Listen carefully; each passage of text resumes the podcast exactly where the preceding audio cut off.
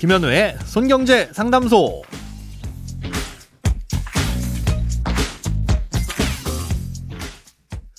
새는 돈 맞고 숨은 돈 찾아드립니다. 손경제 상담소 김현우입니다.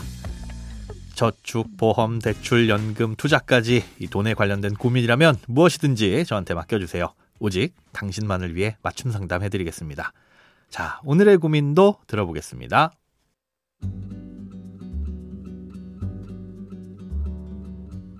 안녕하세요. 저는 작년에 인터넷으로 3세대 실손 보험을 가입했습니다. 당시 다니던 회사에서 단체로 상해 입원비 실손이란 걸 가입해줘서 그 부분은 중복으로 가입할 수 없다고 하길래 빼고 가입을 했습니다. 그런데 퇴사를 하고 나서 빠진 부분을 다시 채워서 가입하려고 하니 안 된다고 하더라고요. 지금 실손을 해약하고 다시 가입하려니 4세대 실손인데 어찌하는 게 좋을까요? 네, 질문이 조금 어렵게 들리실 수도 있을 것 같아서 제가 설명을 조금 더 해드려야 될 것 같네요. 이 실손보험은 여러 개를 가입해도 받게 되는 보험금은 똑같습니다. 그러니까 예를 들어서 병원비가 100만 원 나와서 보험금을 청구하면 이 실손보험을 몇 개를 가입했든지 간에 보험금은 보험사끼리 나눠가지고 결국은 저한테 100만 원만 지급을 해주는 겁니다. 이런 걸 비례보상이라고 하는데 그러니까 이 실손은 뭐 여러 개를 중복으로 가입하더라도 결국은 보험료만 낭비하는 셈이 되는 거죠. 어, 이런 손해를 막기 위해서 이미 실손보험이 가입돼 있는 경우에는 이 새로운 실손보험을 가입할 수 없게끔 보험사에서 막아두고 있습니다. 그런데 이 실손보험을 자세히 들여다보면요. 이 질병을 보상해주는 실손, 그리고 상해를 보상해주는 실손, 이렇게 두 가지로 크게 구성이 됩니다. 우리가 가입을 할 때 이걸 합쳐가지고 세트로 가입을 하는 거거든요. 그 질문 주신 청취자님의 경우에는 어떤 일이 벌어진 거냐? 회사에서 단체로 실손보험을 가입해 주기는 했는데 이게 상해에 관련된 실손만 가입이 돼 있었던 겁니다. 그래서 개인이 직접 실손보험을 가입할 때는 회사가 가입해준 상해 실손 부분은 중복이 되니까 빠지고 이 질병 실손만 가입할 수 있었던 건데요. 그리고 나서 퇴사 후에 이 빠져 있는 상해 실손을 가입하려고 하니까 이 보험사로부터 안 된다고 설명을 들으신 겁니다.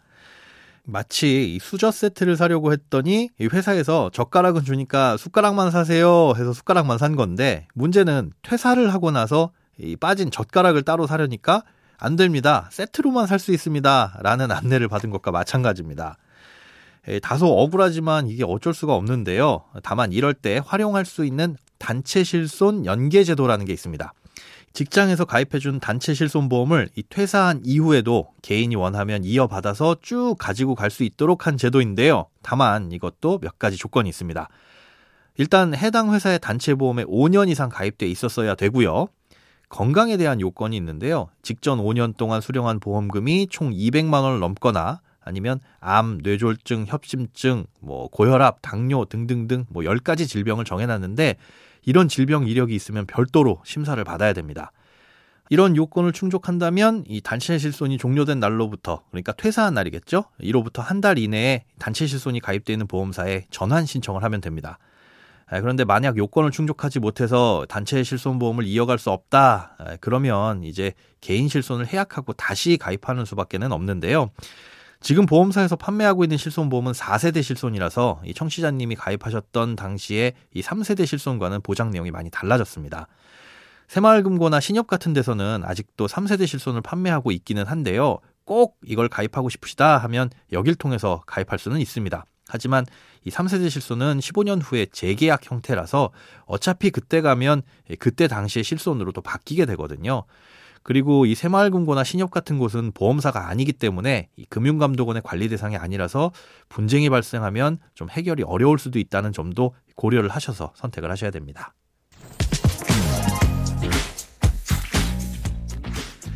네, 오늘은 실손보험에 관한 고민 해결해 봤는데요. 이렇게 크고 작은 돈 걱정은 누구한테든 있죠.